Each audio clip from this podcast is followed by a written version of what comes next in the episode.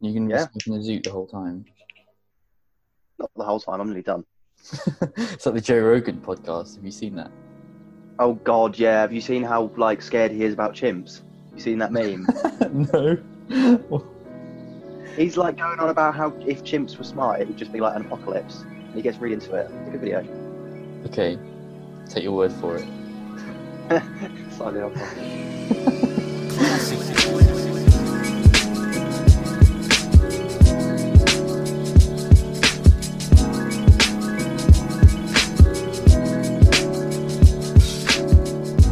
Okay, so um, I have I have some questions. I want to talk about a couple of topics that I think you're an expert in, or at least more than most people. Um, Right. so I guess I'm going to kind of treat this like an interview, um, but there's no there's no rules here, like I said. Uh, so we'll just go with the flow. So. I get to pretend I'm famous and get big headed. Yeah, well, we assume we assume yeah. that in the future, uh, you know, you never make a piece of artwork and it's immediately worth money. You you make it in the knowledge that one day it will be in a gallery worth millions. When, Yeah, when you're, when you're when you're dead. dead. yeah. yes, I want to make this, but I will never see any of pictures. but yeah, That's that's that's what it's like being a, an artist in the world of art. that's art, bro. Yeah. So so they that's Yeah. yes, that's how this is going to go. Um, so I'd like to start by asking you a question. Um, the question is, so if if I put this on my podcast thing, then the people I've met from different places, from university, from um, Willem de Kooning, from Rotterdam, they're gonna they're gonna hear this Alfie guy. So who who are you to me, and vice versa? How do we know each other? well, I mean, I actually always struggle when I tell people about like my home ed friends to say like, oh yeah, we met at Fridays, and Yeah. people are like, what? But like, we met at, well, did we meet there or did we meet at like? I know we met at a home ed function, Did we not meet at like sports both being home educated, and you know, you got. Yeah, I think so actually. And that weird place where they like they hated us, like the people who were teaching us sport just thought we were annoying little bastards. yeah, yeah. Okay, so I mean, we, we we've shared a unique experience, haven't we? In that we, like, we were in a classroom of like ten people. yeah, you know um, what I mean? um, and what was interesting about the what was interesting about that? Like, why is that interesting? Why is it different to normal classroom? well, having only been to primary school, I can't really say too much about high school, but I can't exactly imagine like the teacher letting you talk about FIFA like in the classroom at high school. or like, do you remember when we went to the her house and we would like go to the shops and like bring back Doritos and stuff, Yes, I do. And Like- we were stuff like that. and we were sitting around her like our classroom was literally her kitchen table. Yeah, yeah, it was. It, it is bizarre when you think about it. Actually, do you remember when she got burgled and, and we stopped for a while? Was that? I'm not sure if that was when I was going or when that was. I don't know. I'm not sure I ever knew that happened. Yeah, I think she got burgled one time, and then it was like we didn't do it there anymore for a while. Damn, I didn't know that. So okay, yeah. So you home education. This is this is how Yeah. we home education. Um, Yeah, that. and that's something I want to talk about a bit because it's it seems like a super weird thing. I think to most people. Um, yeah, I was just gonna say it's that thing that you kind of have to stop and explain, and always like sometimes justify as well. So let's assume that someone hears this and they've been to primary school, secondary school, high school, sixth form, university, which is Yeah, a lot of people. What the hell is Yeah, homeschooling? Why, why, what is it and why would you do it? Well, I'd say the reasons you do it is because you want a different environment to learn in than what you get in like a you know government school or private school or whatever. Um, but I mean, the reasons for doing it would differ from people to people because you know, like we knew people that were pulled out of school because they just didn't get on at school. You know, we knew people that were homeschooled for loads of different reasons, didn't we? Like for religious reasons, even, and for like I'm trying to think of some people like that I can kind of reference without referencing, if you know what I mean. Well, hey, Like, everyone, ev- different reasons why you would do it. yeah, Yeah. I feel like it's totally individual. And You so, because I know we had friends that went to school and stuff, didn't we? Of their own accord, like they didn't have to. Mm. yeah. Yeah, through the years there was like there was kind of an ever there was always a flow of people kind of entering and exiting the homeschool community. Some people would go to school Yeah. at high school level and would come back in to the homeschool community after Yeah, being at high school, and it was always like an ongoing. Yeah, it was an odd thing. I remember. I remember the thing about one thing about being homeschooled as well was not being afraid. Like, if I suppose if you're at school, you've got like your friends are limited to like an age group, aren't they? Because you've got your year and that. But uh, in when you're homeschooled, it's less of a thing. Yeah, yeah. Well, for a start, we're what one year apart. We would have been a school year apart, I think, because you're older than me. I'm pretty sure. I think so, but I think I in school I was always the youngest in the year, just because when my birthday was. I think. Right. Okay, but even then, we were hanging out with people that were always like one or two years older and younger. Yeah, yeah, and we always had like little little kids around us as well, because like you know when we were on break or whatever, and it would kind of be like, you know, you're not just going to not interact with someone, are they? If they're acting like irritating you in your face, which they often would. Yeah, it's like it's like it's like it's like um creche and high school in the same place. Yes, yes, it would be. It definitely would be, and also mum's club. yeah. They would be like sitting and knitting, or like I don't know, discussing veganism, whatever home ed mums like to discuss. Yeah, yeah. So a very vivid picture of homeschooling is like um, sitting in like a community center or like some some kind of community building. All the mums are sitting around like fold up Yeah. tables and like eat and like the kids are all eating rice cakes and running around, and then there's Yeah. like a, It's hired Lord of the tutor. Flies in the playground outside. yeah, and it's like a bit anarchy. It's like it's Yeah. like anarchy. But that's kind of what they wanted. Yeah. Like not necessarily in a bad way, but So yeah, it did Yeah. mean we were mixing with people that were like seven years old and also like nineteen. yeah, yeah. I remember there being a lot of at the meetups and stuff. There would be a lot of people that were older, and you never really asked like, "Why are here?" Like, I suppose if you're at school and there was someone who was like, you know, you're like year ten or whatever, which is what like twelve, I think, and then someone who's like nineteen comes along, you'd be like, "Fuck." But like for us, it just isn't a. It's just a person, isn't it? Yeah. We were interacting with people who um, had incredibly different ways of thinking, and I think I don't know about you, but I think Yeah. that's had an impact on the way I perceive people now that I grew up. Like my sister now going through high school, and to her, she hangs out with the people that are her age, interested in the exact same topics, in a little Yeah. circle. Yeah, Us- definitely. But for us, there wasn't enough people for you to have a social circle. yeah, exactly. Everyone I mean, a like social circle. it would be like if we talked to um, Warwick about like anything kind of political, and it would just be like within two seconds, they'd be like, "Oh my god, be quiet! I don't want to be friends with you." but I, I have that now. Like I have people that are like really disagree with like my one of my best friends. Like we had a real like like you know hot debate, and it kind of is like.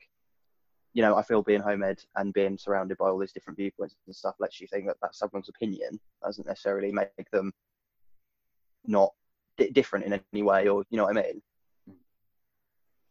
Yeah, I think it's probably made me at least very tolerant and very accepting of other Yeah. people who are um, like I don't know. I suppose I see a lot more people who've been through high school getting easily offended by different opinions.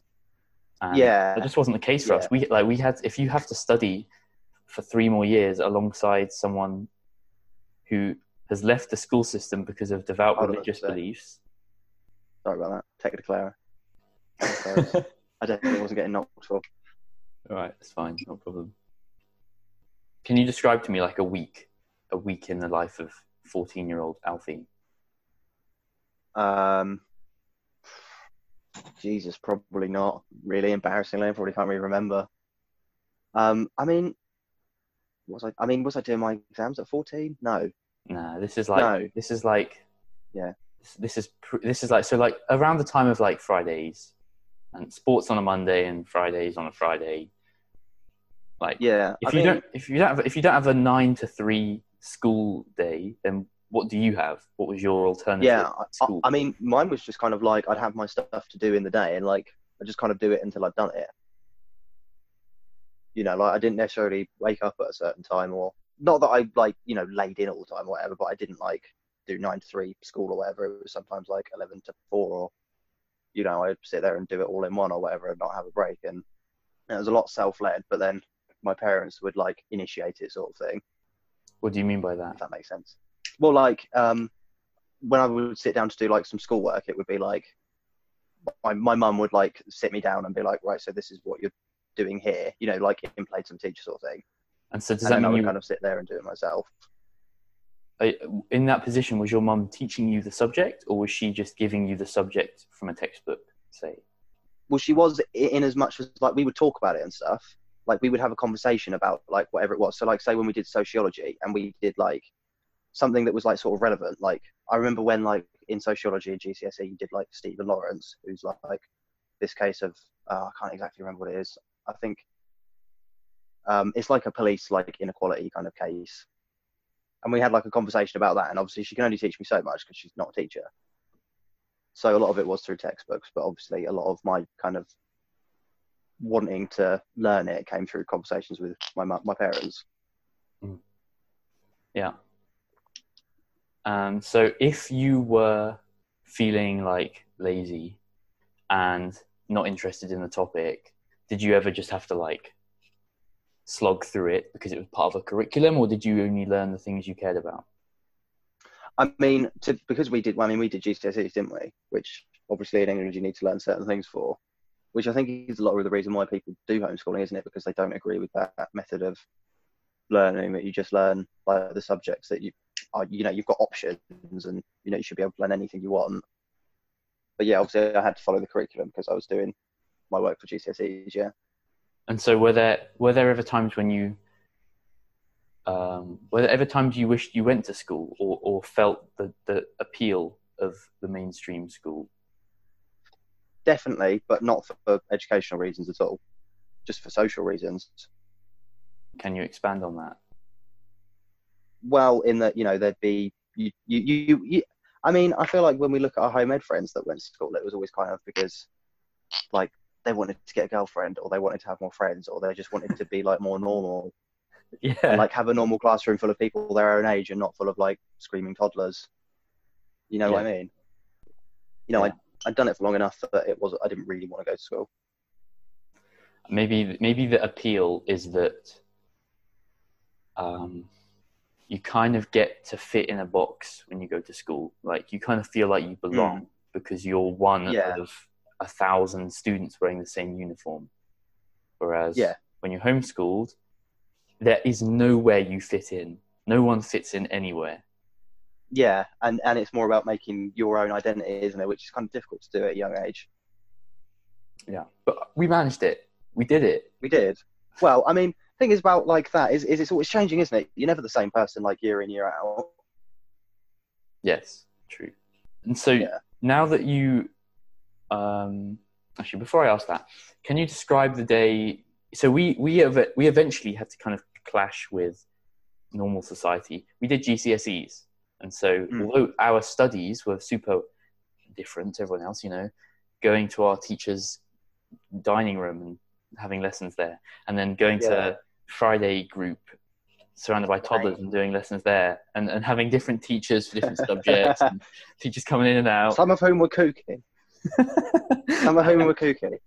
and um, uh, but then it all came to a it all came to a, a peak when we had to sit GCSE exams. Like we had to do them Yeah. just like everyone else. um, You know, it's, it wasn't like you can just sit at home and fill in a form and then you've got a GCSE. You have to do it like everyone else.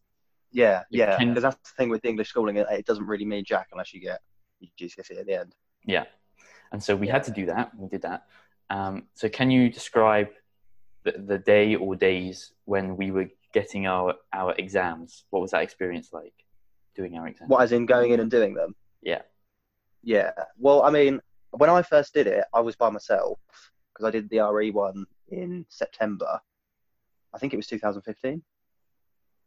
And I mean, I was really nervous at first, obviously, when you go going in first, and I was the only one like stood apart from all the school kids, not in school uniform and stuff.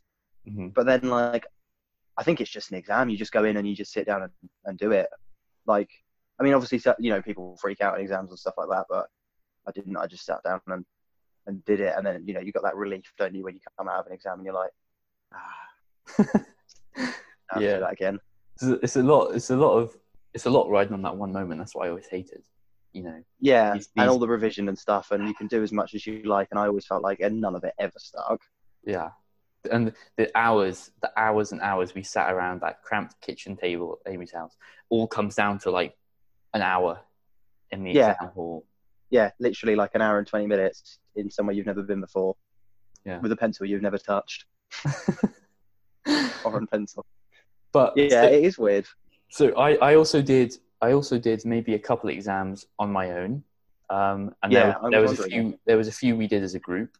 Um, my experience of the ones where I was on my own was all of the kids in so we went you know I went to the Norwich High School. We, you had to go to Yeah. the high school to sit the exam, and all the other kids kids I don't teenagers would be sitting Pupils. they go in first and they would be sitting in rows and columns in this big hall yeah and i would Yeah. go in last i was the last one in so i would then have to like you know walk in front of the hall across across all of the columns of people it's the like walk of shame.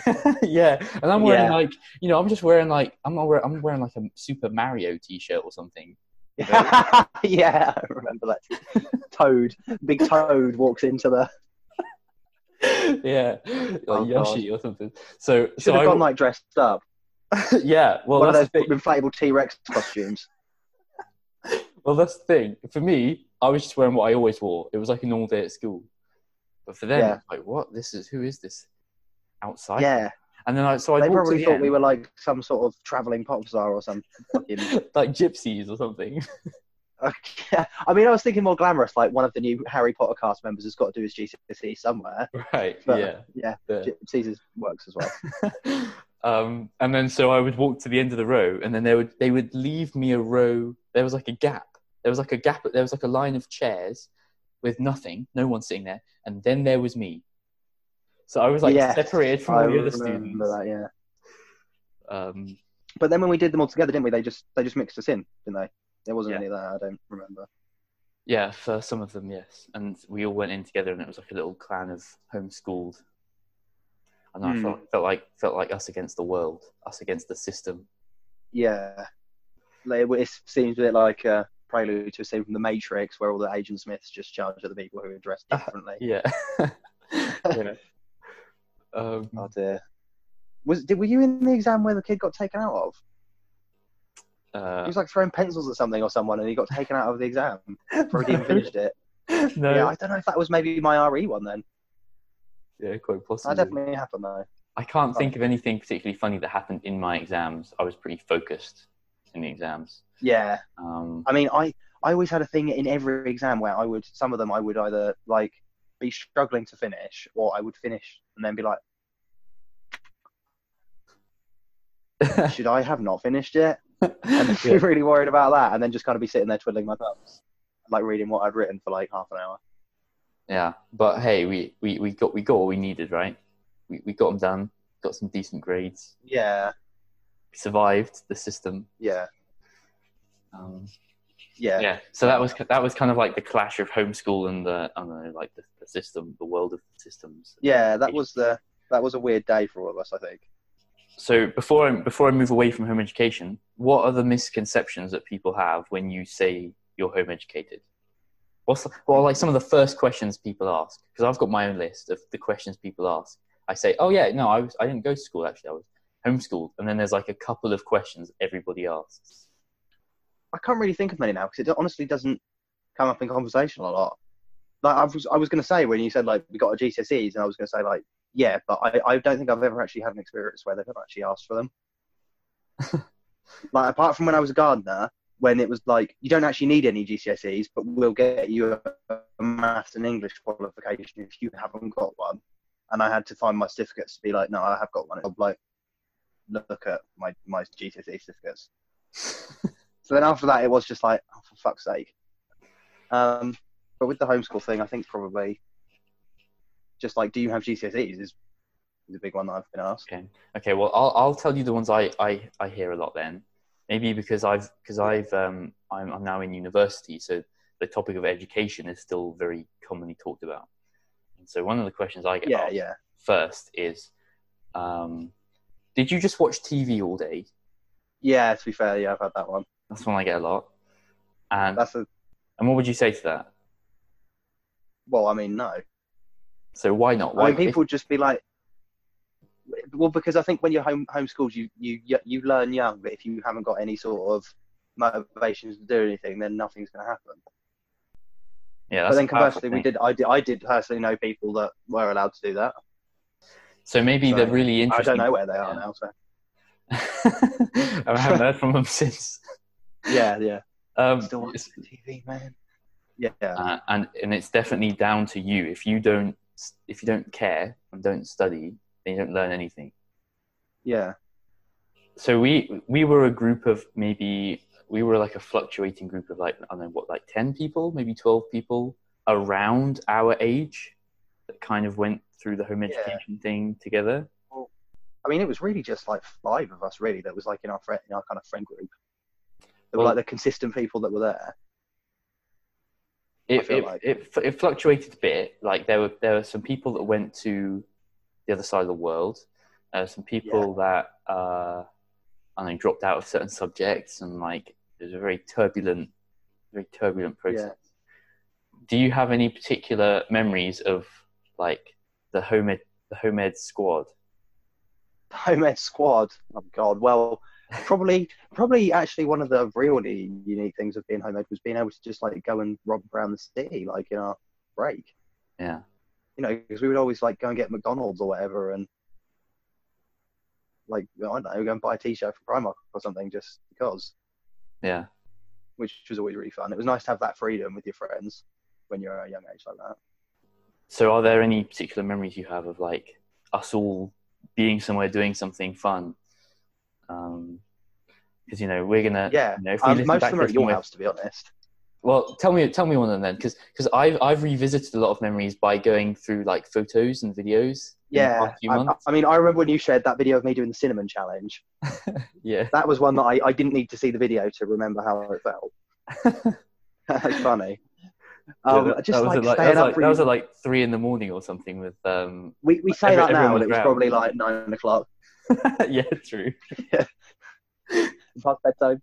Oh god, just like yeah, like waking up early and playing FIFA until ridiculous o'clock, and like being too loud. Just like you know the good times when you're a kid and you just can just sit there, there and laugh with your friends and you don't you genuinely don't have anything else to worry about. Yeah. Scaring the shit out of Warwick by looking through the fish tank. oh yeah, yeah. The three of us, the three of us, the three of us did some had some good times. Yeah, definitely, definitely. That was a good little trio. Yeah, you had to just make your own fun. We didn't really go to events, like we didn't go to concerts or like Oh no, go no. clubbing or anything like that. It was just like going around each other's houses and playing. Uh, Well, to clarify, we were and stuff. 16. Yeah, true.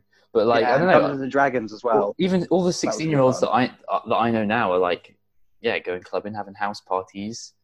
Uh, I mean, I never wanted to do that when I was younger. I don't know about you, but well, yeah, but you and me were nerds. yeah, yeah. Like- but we, I feel like we were nerds who, who also, you know, had friends and weren't complete like, Yeah. like you know, you could ask, you could go up to the counter and be like, "Can I have some extra sauce, please?" Rather than being too socially awkward to say it. Yes. True. Yeah. True. I mean, like I said, I did wear Mario t-shirts, so there's only so Yeah, much I Confidence. say. That's what it is. okay, that's enough. That's enough homeschool. Um, after after these GCSEs, we've kind of gone in slightly different directions. So where where have you been since GCSEs? What have you seen? Uh, well, I went to college. I did two years of A levels. Went to City College. Obviously, made friends there, and City College is was like a it was like a crazy place. It was crazy, you know, because you just be like in the city on your breaks and stuff, and you know it was good. The stuff you could get up to, it was good fun. Uh, and then after that, I worked in number one fish and chip shop, which obviously was glamorous. But it was a restaurant, to be fair, and I worked in the I was salad boy. Salad boy. Oh, I remember Yeah, you so telling like- me this now. You would put like salad in a burger. yeah, salad in the burger or do the crab. Mate, don't don't don't be knocking this. Crab salad is it? It takes time to perfect that. All right, you, You, put those new potatoes in the microwave, and you know you've got to wait for the perfect ding. Yeah, fair. Bit of garlic, bit of butter, parsley. Were you a, were you a Yeah. were you a world class salad boy? Were you a really good one? No, no, certainly not. I preferred frying the chips because it was less to think about. Right. Well, you just stared at them boil. You just kind of stare at them and stir them like a witch. like while they bubble, they're like you see like this lethal fucking 200 degree oil, and it's like Yeah.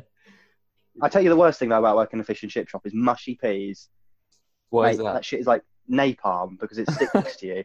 Yeah. Yeah. It's so sticky and Mm. it's so hot when it comes out of the bain marie. Like it's literally boiling mushy peas, and like you need to like wash your hands for a good 30 seconds to get it off. Yeah. It's I used to horrible. I used to work in a fish and chip shop, not cooking very much, but like running the back. So washing up, um, Okay, chipping yeah, chips, moving sacks, like heavy lifting stuff, Yeah. boning the fish. Um, Oh wow, they did all that. yeah, like it was like yeah, our ones were like frozen ones that were deboned. So when we when I was in the cellar, we had a cellar for all that stuff.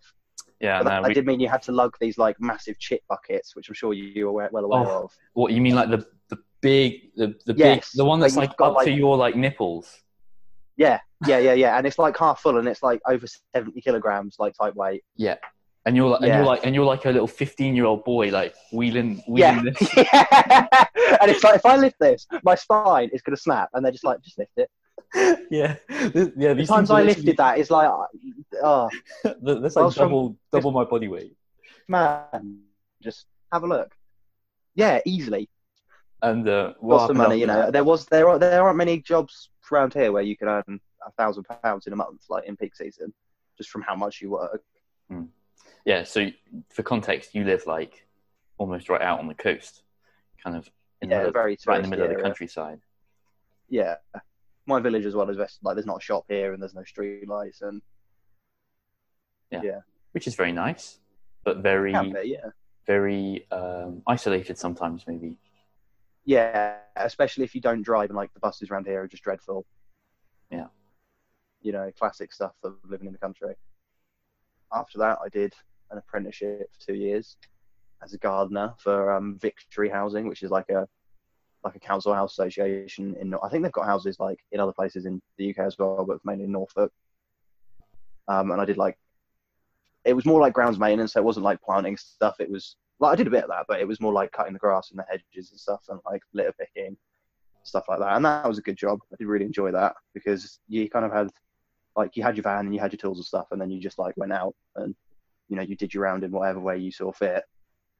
But I think one of the main things that was like I learned from doing manual labour was definitely like how much people work to not work. What do you mean? Well, like there would be times where it would be like, so say on Monday, like everyone goes to the yard to like get their timesheets for the week, and or something like that. Say Okay. like every night because that's what we do every night. Like we leave a bit uh, later from the yard in Cromer, and on those days we'd always like end up going to Norwich or somewhere like first off because obviously it takes a lot of time to get there.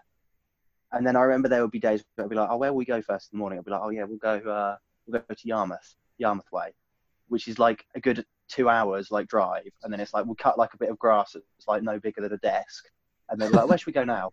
Um, oh, it's three o'clock already. We finish at four. Let's go to Cromer, where everyone lives, so we can just finish off. A, do you know what I mean? It was just like So it was a day's worth of work to cut a desk size piece of grass. there were often times where it was like that, yeah, like in that situation. But there was a lot of times where I did learn a lot, and you know the guys did teach me because they had been doing it like all their lives. Did you like did you did you meet people that had been what like were these old dudes? Oh yeah, yeah. Like the two people I worked with were. I won't name names, obviously. I doubt they'll ever, ever, ever even know what a podcast is. But it's like, um, yeah, they were like forty and fifty, like proper Norfolk boys. Yeah. I think the most memorable thing about those two was like, what every single day the game would be. The guy, like the main guy, would go, "What'd you have for tea last night?" And then they'd take turns guessing. But like the thing was, is they had the same thing for tea, like on a roll. So like eventually, I just could kind of be like, "Yeah, you had shepherd's pie last night," because it was Wednesday last night, and Wednesday is shepherd's pie night for you. Like, whoop de doo. And it was just like, I'm sure they're still doing it now, like right, right now. So these so these are people um, who live and breathe Norfolk countryside, Yeah, gardening, Yeah, and having dinner, and that's it. yeah. I remember one time we were at the garage in like this garage in Hull, and they saw someone they knew who was like a gamekeeper, and he just like they they were like standing around the boot of his car, and I walked over having been in the shop, and they were just like all had like a brace of dead pheasants on their in their hands, and then the guy just like looked at me and was like, "Are you right, boy?" And like I was like, "Yeah, you're right, mate." And then he was like, "Do you want a brace, boy?" And I was like, "Uh, yeah, all right then," because I didn't really know what one was, and then he just handed me a load of dead partridges, and like I just went home with them. It was like, "What? What's just happened?" Only in Norfolk. Yeah, That- that- that's not the that's not the kind of thing that happens in London. No, you'd probably that would you'd probably get the police call on you if you walk around with a load of dead feathers. Yeah. we they gave us like the, th- the thing about that job as well. Though I will say is they gave me so much gear, like proper like gardening trousers and like steel toe cap boots and stuff, and they really sort you out with an apprenticeship. Like they probably spent a good thousand pounds on the stuff that I used and broke throughout my time there. Like they used to call me breaker because I broke a lot of stuff. What did you break? Um, Why did you break stuff? I didn't mean to break it. I just broke it by accident. Did I you broke a use it? couple of windows, like lawn mowing. Um, You broke windows. Yeah, because like when you're lawn mowing, if it's like a lawnmower, that it will catch a stone and flick up and it will smash a window. There was a guy there who Um. did it when he was on his ride-on mower, and he smashed the window of a Range Rover that was driving along, like the the windscreen. No And- way. Yeah, it was like that was my reaction at first, but then it was like, oh, nice shot. Like, what are the odds of that happening? Damn, that could kill someone. Yeah, yeah. Well, yeah, probably could actually. Fuck. okay, so so you didn't mean to break it. You just that's just No, the, no. it's just the nature of it. It's just happened. Yeah, yeah. But there was tiring. Um, yeah, there was a time where I um I didn't break my ankle. I think I fractured it because I was doing this like bank and it was really slippy and it was a good like I don't want to say the degrees because I'm not gonna know, but it was a good steep bank and it was wet and I slipped down and like fell on my ankle, and then worked the rest of the day, which was pretty bad. Well, and that was what did you do? Did you say you fractured it? I think so. Yeah, I think I fractured it. I think I just called in sick the next morning and was like, yeah, you know, I fell down that hill, boss. Yeah, it was worse than it looked. Yeah, I I have one injury. I got a very bad injury. Well, quite bad when I was a chef. I don't know if you know about this. Mm-hmm. You can't tell if I if I show you right now. You can't tell if there's anything that was ever wrong with the back of my hand. looks perfectly fine. There was a day when I didn't have any skin on the back of my hand. This is when I was Oh. working as a chef. Um, there was two of us in the kitchen. It's like lunch lunchtime rush. So it's like 11, Yeah. 11.45, 12 o'clock something. And we're going from breakfast to lunch and it's just mental. And I grab a jug out of the microwave thinking it's what I put in there, which was like a barely full jug. And it had been Yeah. changed to a full jug of cheese sauce. Oh yeah, so you've yeah. got the napalm effect. Yeah. So I yank it out and it and it sloshes in the jug and in slow motion kind of like dollops itself on the back of my hand. And immediately Yeah, I feel I wipe and with like within half a second I wipe it off and off comes the back of my skin. Ah, the back of my I can feel it. I can feel it happening Yeah. because I had similar thing. I had similar things happen when I was doing frying, and you go to get like a bit of fish out, and you just dip the end of your finger in 200 degree oil without like meaning to because it's dark and you can't see. And Oh, like, yeah. And the end of your finger would be like something out of a cartoon. it's just like a bone. It's just bone. Yeah, yeah, just shoes left. yeah. Okay. Um Oh, that sounds painful.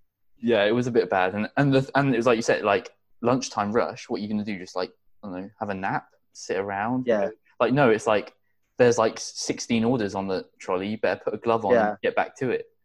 Which is really fucked when you think about it, because I guarantee no one who was eating there would have wanted you to continue working had they known that you just skinned yourself. Yeah, and I can remember at the end at the end of my shift, they're like filing in like an accident report, and everyone kind of being a little bit shifty and a bit uncomfortable with the fact that I just like got a pretty severe injury.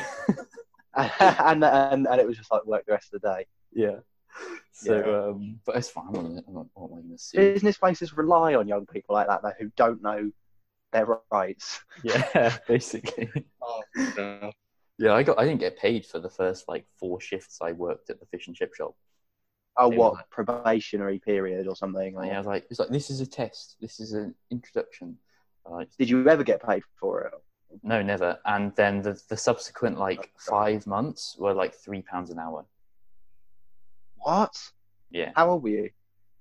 sixteen, going on seventeen. Oh yeah, that's like uh, where, where I work now. Obviously, um, they we have like little kids in the summer, like some are really young, like to do the ice cream. Yeah. And like they get paid absolute peanuts, and I am just sometimes like I don't want to make them work because they don't get paid anything. Yeah. Once you've been working three pounds an hour for five months, you then get an upgrade. You work somewhere new for six pounds sixty an hour. You're like, wow. Now, and yeah, also, yeah, yeah. When I was earning three pounds an hour, I would go home and put the money in like a jar, because and I Yeah. just I didn't want to ever take it out of the jar because it was such hard. Like I would take a fiver out and it's like, man, that's like that's like almost two hours of like My life. labor. It's like it's like not fun. It's like back it's like breaking, it's like nail scraping. like freezing cold hands pulling bones out of fish, and you're like Yeah. shivering in the freezer. And so like dipping your uh, elbow deep in a bath of fucking defrosting fish. yes, or like Yeah. yeah, or like hot as the sun oil. And so then buying like a can of Coke from the shop for like a quid was unthinkable. Yeah, yeah, I know what you mean. Yeah, yeah. I used to be very, very tight with money like that, but I don't know. See, my chip shop experience was different because I remember like working and working and working, and then like before I got my paycheck, I was like, "Why am I doing this? I'm not got any money yet." And then when I got a paycheck and it was like a thousand pounds, I was like, "Ah, yeah. So you, you you got a pretty decent you got a pretty decent job. I think you did all right. yeah, it was all right." I mean, it wasn't the best workplace. I probably shouldn't say anything about it as it's like in the public domain. Yeah, we, we only leave five star reviews here. Yeah. Okay, and then most Um, mo- to bring us up to date, what have been the most recent things you've been doing? Uh, I've been a barman at Cromer Pier, on which also has a theatre. Um, so it gets pretty busy there sometimes. And But yeah, you- I do enjoy it, but I, do, I don't like work, having to work with the public. I've had. I tell you, one time we had a show that was like it was just, it was like these male strippers. I can't remember what they were called. Forbidden Nights. That was it. Forbidden Nights. Forbidden Nights. Yeah, and it was like an erotic acrobatic show. Right. right? Um, and they were so like you have never seen so many drunk, horny forty-year-old women in your life, dude. Just like, and I was the only man working on the bar, right. and I got propositioned so much, like just for everything. and then I lost my shit because someone like I was doing their drinks for them, and I would like put them all on the bar, and then she went, "Can you start, you can start it with your cock now?" And I was like, "What?" She went, no, never mind. And I was like, no, go on. And then she said it again, and I was just like, what, like, what are you drinking? Hey, that, that sounds like a good night, man. That sounds like a lot of fun. Yeah, but it was like, oh, it was gross. It was gross. She was like 40. It was just like, Yeah, and it's Cromer Pier. not what you want in a, yeah. Okay, um, and so there's been one other thing that's going been going on in the background of, of Hmm. these uh, for the past couple of years for you, um, which I think is very interesting and is quite unique.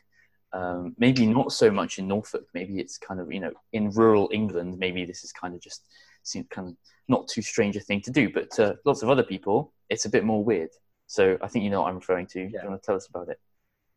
Yeah, well, I do historical reenactment as well. So we reenact like just the Dark Ages, really. So we're not just Vikings, we do Saxons as well. Um, and some of our people do like later stuff, so more like knights and that sort of that sort of whole vibe. Uh, Yeah. But I started that like when I worked at Number One, and then got into it a lot more when I worked at the did gardening because I had a lot more free time because that was like a you know a week just nine to five job in the week, so I had my weekends off to go to shows and stuff like that. Yeah, that, I mean, it is a big part of my life. Yeah, I mean, there are you can definitely delve into it and just make it a complete lifestyle if you want to, like by constantly maintaining your gear and you know training by yourself and training with other people all the time and like getting new stuff and fixing your stuff and sewing stuff and you know you can really just go into it and go ham with it um, i've calmed down a lot more recently because i haven't been to many events but yeah hoping when hopefully hastings this year we'll, we'll be able to go to that So historical reenactment means basically there's a group of you that act as if the present day were the 1400s. yeah um, i think the date we do is 750 to 9 to 1066 sorry Right. It's like our official, like, because I'm part of Ordgar, which is a group in Norwich, at, at Ordgar Norwich. On the stream now, flying across the. Uh, In the description, Um, I've got yeah, a, yeah. Got an affiliate link in the Link, link in by, yeah, 10% off. ten percent off. Ten percent off a homemade Viking shield. T- 10% off for raid. I'm coming rob you for 10% off. Two pillagers for Yeah, yeah. one. Yeah. Um, uh, but we're part of the Vikings UK, which is like, and I think it's there are groups all over the world, but it's mainly in the UK. Of like different groups of reenactors, We're reenacting Viking and Saxons. We reenact with each other because we've got like the same, you know. So if you've got like one centralized society, everyone's got the same rules on combat and authenticity and stuff. So it tends to look better than people who've got completely different ideas about everything, just going at it. So so this is a super not strict but super um, prof- like professional thing. Like these people care about doing it properly. Yeah, a lot of people aren't professionals though. Like there are a lot of people in it who are like archaeologists and study archaeology and you know really know their stuff. Um, but it's more a terms of uh, yeah, you do want to stick to the archaeology, and we try to stick to what's been found and what's also what's feasible.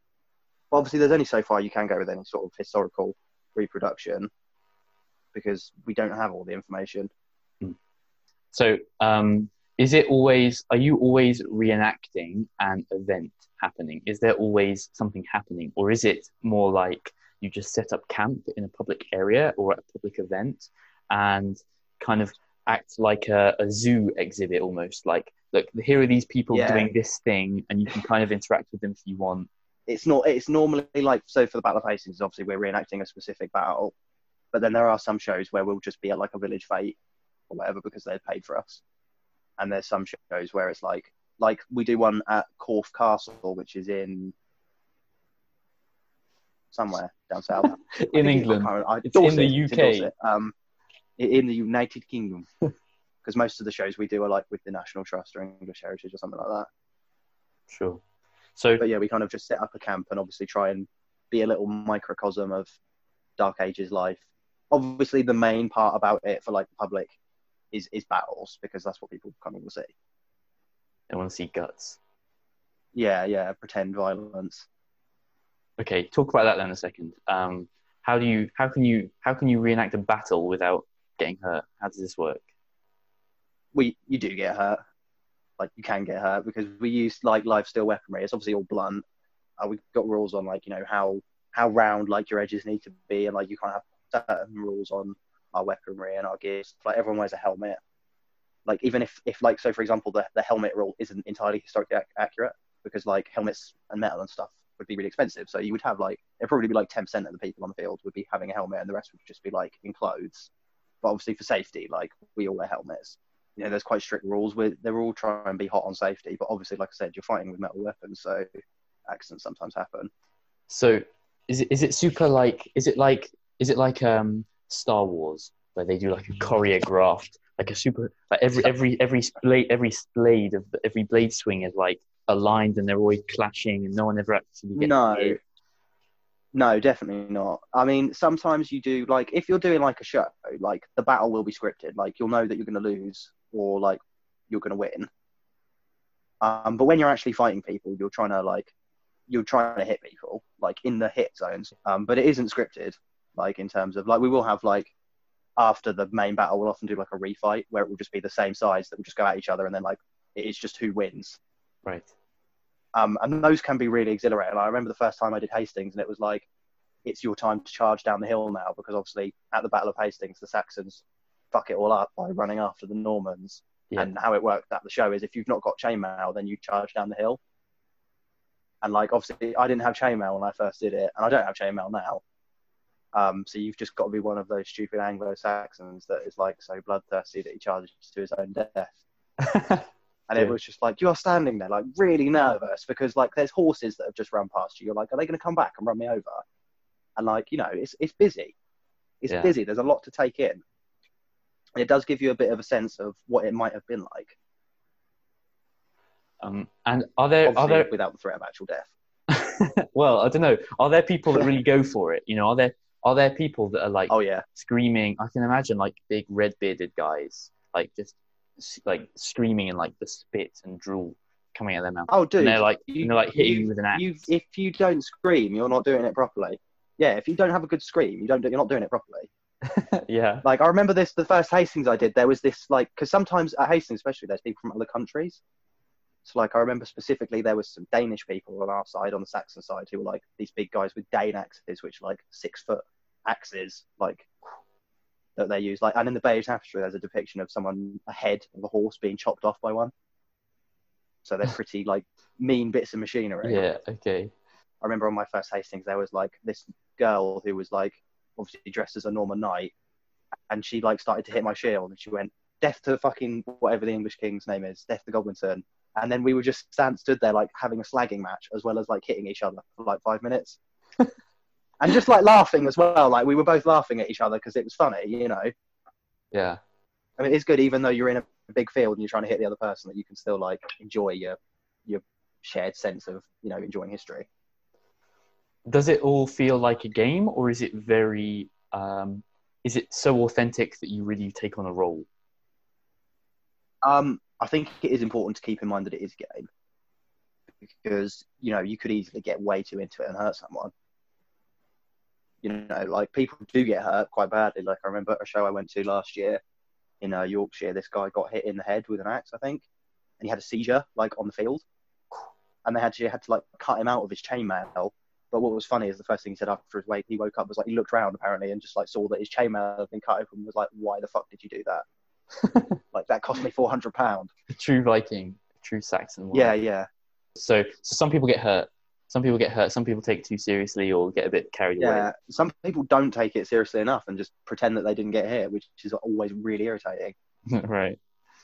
Like especially when you've just like slis, like you know you've just run your sword across their belly, and like if it was real life, they would just be like half of them would be on the floor, like, and they're just like, "Nah, I'm fine." yeah.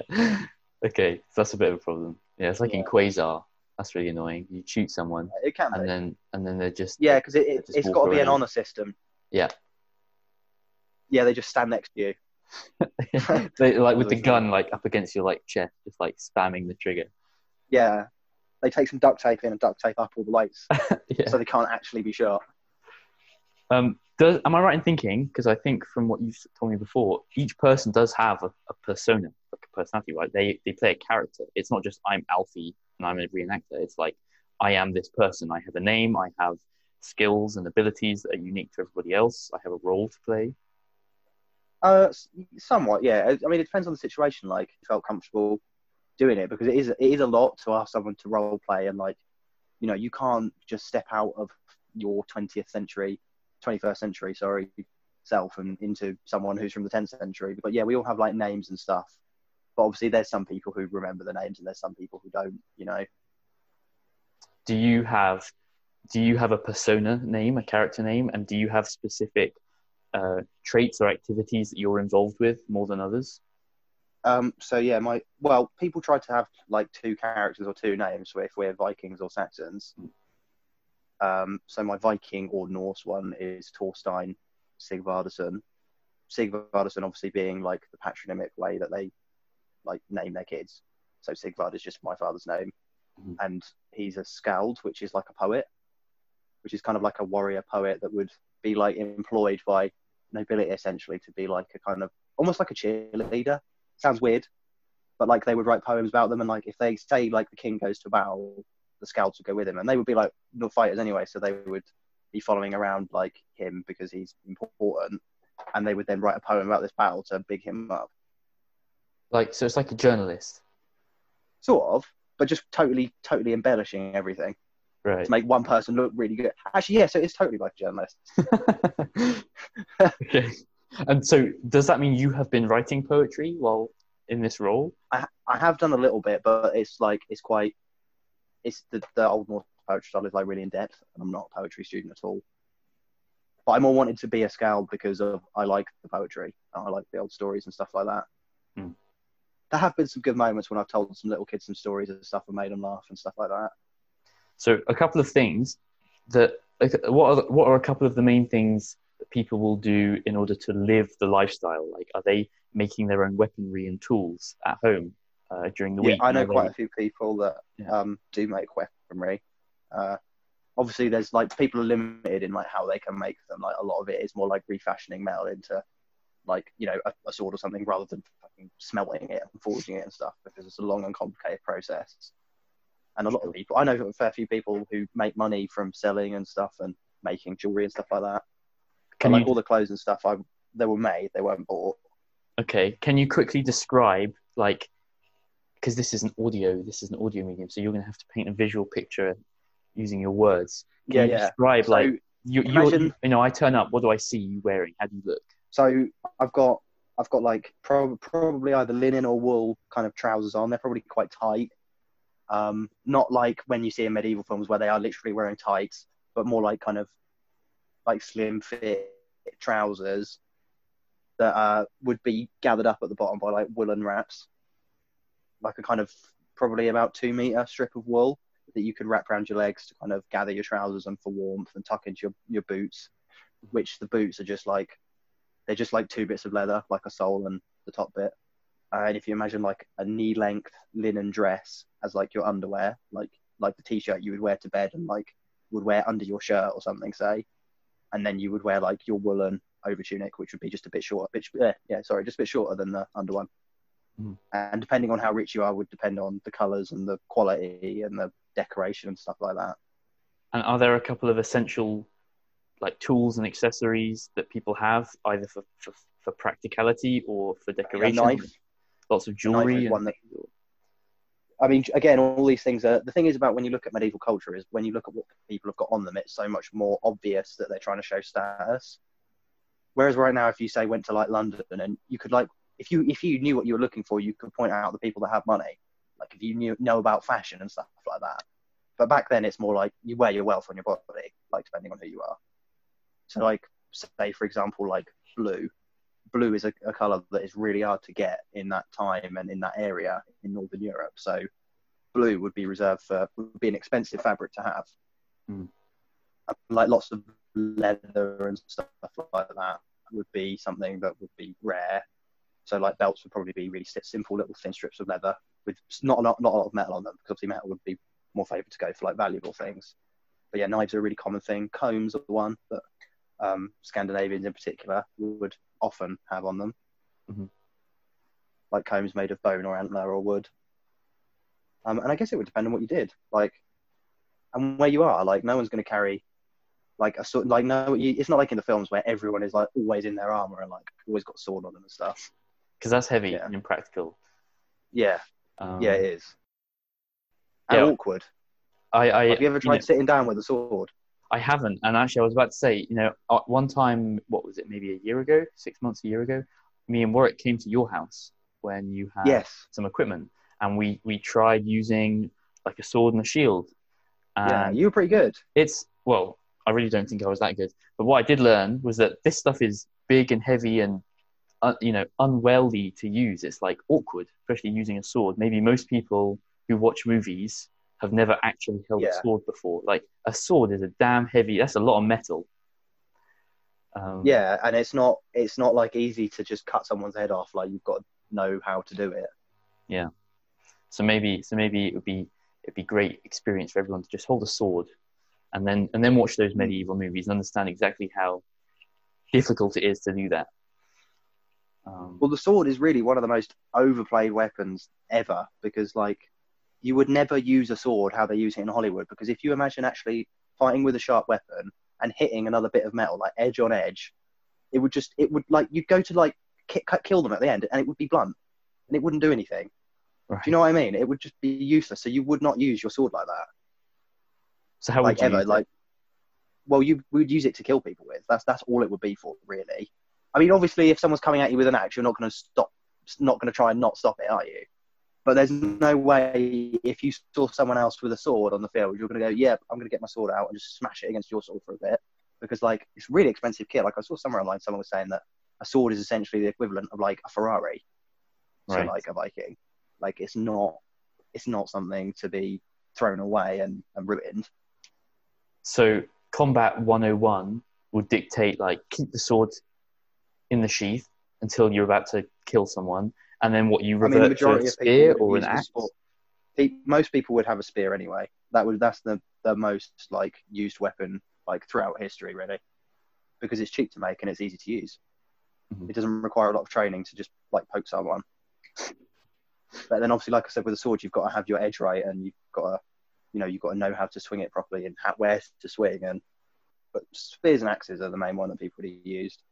Okay, and um, just talking about the the people in the camp and um, the characters that people. Can you can you describe a couple of other particularly interesting people that you were working with? Because you know you've been Yeah. you've been kind of in and out, and it's been a couple of years, and you haven't been involved for a little while. But there are people that live this day in and day out, right? well, they don't like dress up every day, but there are a lot of people that obviously dedicate a lot of time to researching stuff and like improving their impression, as it were, like making it more authentic and Mm. giving themselves things to make them, their characters feel more alive, if you know what I mean. So can you describe a couple of other people that do very, very that have that do very different things? They have very different roles, or just a very Yeah. vivid personality.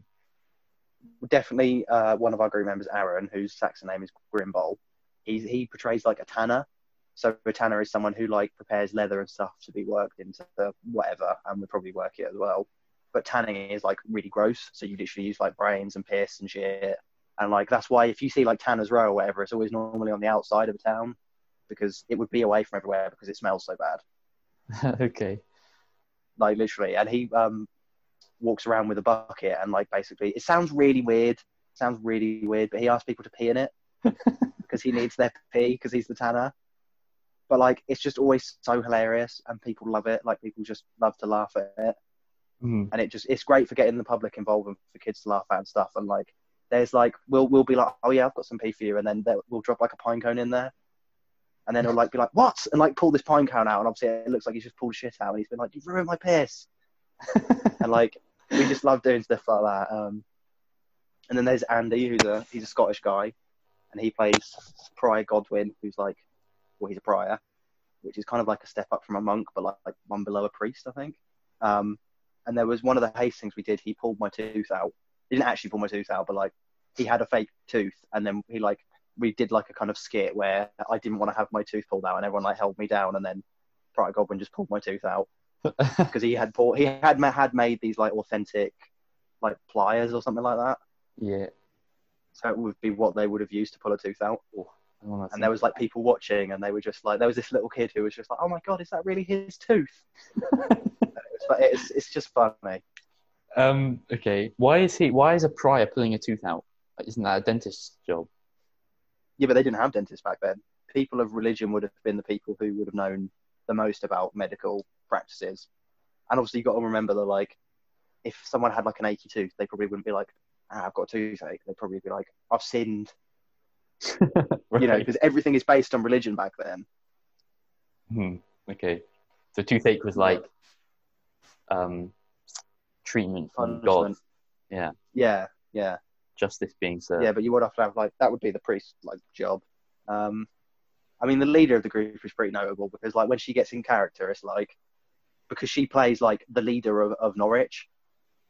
So she's like Lady Elfina, and she like she looks amazing. Like when she puts all her gear on, because it's like you can tell of like all the time that's gone into like all the embroidery and everything, and you know she really does look the part.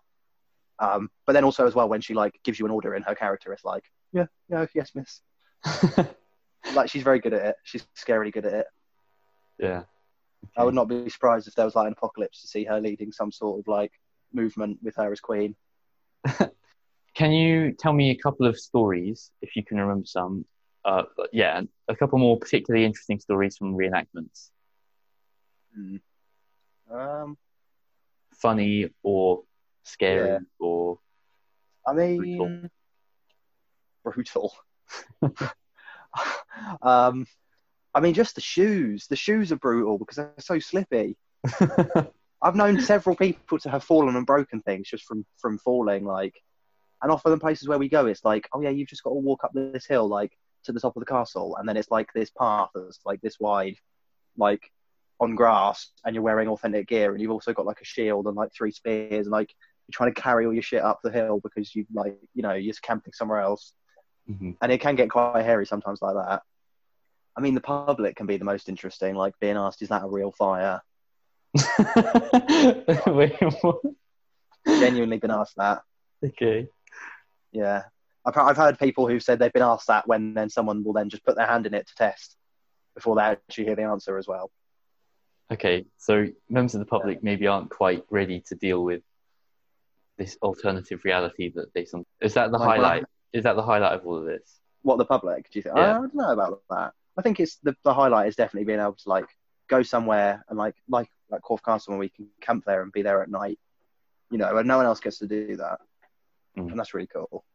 Um, and obviously, as a history nerd, being able to go to like, you know, where the Battle of Hastings actually happened and basically just have a big play Yeah. and like just play it is is amazing. And it does give me goosebumps every time. And it, but it does also feel a little bit weird to me that like everyone's watching and it's like I don't I don't really think you'd want to watch the actual thing though. Yes. Okay. It's pretty grim, Cool. you know.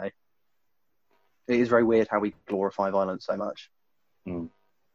Does it feel like you've connected to the people that came before? Have you got a much better kind of feeling of connection to our history as a Saxon country? Yeah. I mean I've learned a lot more about it as well.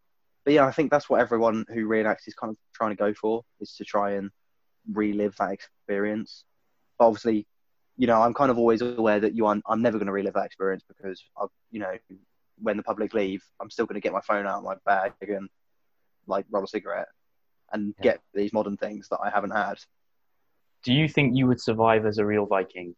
Like, how well do you think you would do if you were born in the 700s, 800s? Uh, well, I mean, this is the thing you've got to get clear is that like in films and stuff, they've everyone is like so eager to have a good ruck. I really don't think anyone would be because like no one wants to die, you know.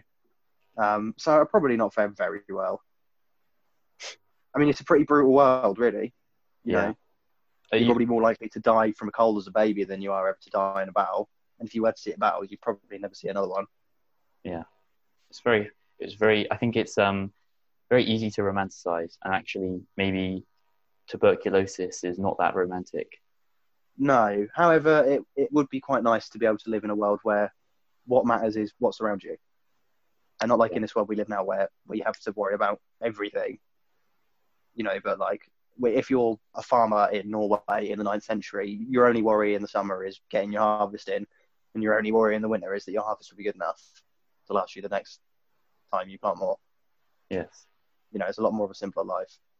i wanted to understand how could someone go from being a kid to being a, a viking reenactor like what what what's the process of going from like like how did you first become interested in um, history or in mythology and t- t- tales of old and how did you ever end up turning up at one of these events wearing your own gear because like that's a that's a, that's a big step for a lot of people most people just live an office job That is a good question. That is a good question. Yeah, that's a good question. Um, I mean, I've always been into history. I've never really. There's never been like a moment where I was like, yes, I like history now. Um, I remember when I was younger, we actually went to like a reenactment, and I was like probably about six. I actually like ran into the battlefield like with a little cardboard sword. i can imagine So- that I mean, read about what you will. Yeah, like at six years old. um, but I mean, I'd always kind of wanted to do it, but then it's kind of like you say, it's one of those big steps to actually then go and do it and find somewhere that does it, and like, you know, it's a very big thing to get into before if you've never got into it before because there's nowhere you can just go and like, you know, scroll and click what you want to buy, and you know, you've kind of got to figure it out for yourself, and you know, like you make mistakes at first. Like I bought so much shit that I just don't use now because it's just so wrong, or because it's just not safe to use or whatever. and and so um, so so how did you i mean being interested in it to like did you did you meet someone that was a reenactor and you had a conversation or did you find them online how did you ever get into this to begin with I think I found them online. I think my dad actually told me like, oh, I saw an ad for this reenactment group in Norwich that does like Vikings and stuff. And then basically we do like training sessions, obviously, where we meet up and, and play and train and stuff. And I went to one of those like as a guest sort of thing and went and had a go and stuff and loved it and then just kept going. Probably went to training for like a good six months probably before I actually did a show. Can you can you cite a couple of particularly um, particular sources of inspiration towards you becoming so interested in the topic? Like, was it Skyrim? Um, pro- no, probably probably Lord of the Rings made me fit, feel very attached to like that historical setting. I guess okay, I don't know, like because I grew up with that. Like I got read that as a kid, and obviously like grew up watching the films and stuff. And I mean, I mean, you can attest to the fact that we always love just like you know swords and sorcery and fucking horses charging down people and stuff. It was always like, you know, I always was more playing as a knight as a kid rather than a cowboy. Yeah. Um, I remember before I actually went to training, I've been watching the Vikings TV show. I don't know if you've seen that. I haven't, but I know many people that have, and they say it's very good. It is good. It is good. Um, it's totally historically inaccurate though, and like what they wear and stuff. Right. Like they look like like weird biker fetish Vikings. okay. They're weird. um, but yeah, it was probably after that and like trying to look up and see what people actually did because I'd heard of like HEMA, which is when people it's called historical European martial arts when people like use like blunt swords and stuff to do fencing and stuff, but not in like a fencing style, in more of a you know historical sword fighting style. Mm. Um, and that led me to like looking at reenactment and stuff and kind of finding out that it wasn't just a big scripted like show all the time. Mm. And yeah, I just joined up, and the rest is history. It does just it, it sweeps you off your feet quickly, especially when you do a really good show like Hastings or something, and you're just like, I need to do that again. Yeah. And one story for a bit more context as well. So this is when we were like maybe 15. We once went to your place. Me, you, me, and you, me, and Warwick were hanging out at your place. We went to the quarry. You remember the quarry? Of, of course, I remember the. Quarry. And we and we were just like running around with like sticks or something, and like oh yeah, and, um, chasing each other around. fighting. As, I really would just like, like beating the shit out of Warwick. yeah, I'm like throwing, I don't know, just messing about, and it was this big abandoned quarry, and you know, it's like a Yeah, yeah, scene yeah. of a battle, or from like from like Warhammer, you know, it'd be like a Warhammer Yeah. setting where you've got like terrain. models in this, yeah, terrain, Yeah, it's like terrain, um, yeah. like slopes and flat areas and machines and stuff, and yeah, Yeah. we were fifteen, we were supposed to be like, I don't know, having girlfriends One or something, but instead we were Yeah. running around with Drinking WKD in the field. yeah, Yeah, but I- I'm glad of that, you know, because it's good to be able to open up your imagination and stuff. Hold on a second. Yeah. Yeah, like I said, it's good to just be able to be imaginative and stuff, you know. yeah, and to play like a kid, which is I think what we Yeah, totally. I wish I was still a child. I wish I was still fucking 10. Jesus Christ, I'd chop off my nuts to be like a child again. So much easier. I hate being an adult. Yeah. Well, is there is there any way? Are you still able to be a child sometimes? Like reenact, Definitely, definitely through reenactment sometimes, yeah. I mean, obviously, I'm like, it does feel silly sometimes because we're all like big grown men and women um, playing, you know, playing Vikings, basically. But then it is great that you're in a field with a hundred other people and they all love what they do and, you know, you've all got that in common. Yeah. You know, you can hit each other and, you know, you can hit each other and kill each other, kill each other, um, and then have a beer afterwards. And it is good, it is good fun. I bet it's great for the soul to be out Yeah. country fighting. having a scream, mate. You've never, you've not lived until you've lost your voice because you were, you were screaming at Norman Scum. yeah. Well, Come you know what? some. That's an experience I think we should all have someday. Yes, definitely. It should be like national service to have to fight the Battle of Hastings. yeah. Like, To me and to lots of other people, I think this is going to be very fascinating. yeah. Well, I hope someone, I hope it inspires someone to go and give it a go. If you've ever thought about it, Yeah. just do it. Just do it. It doesn't cost a lot of money. You can do it for cheap. You know, people will lend you stuff. Okay. And remind me the name of your division. Uh, Ordgar Division, Norfolk, UK. All right. I'll add a link or something in the in the podcast notes. Yeah, I'll link one to you or something, man. But yeah, it's been good talking. And you. Thanks for taking the time. No worries at all. I'll definitely do it again. What's up 개가했다 두 손 올려 물론 guard 다이아보다 탄탄한 삶 뭐든 간에 상상 이상 YG 부엌에서 요리하는 랩 배고픈 MC들은 욕이나 해이 고기 맘에 들면 처먹어 But I'm raw 싹다 뒤집어 난, 난 새버릇게 새로 태어났지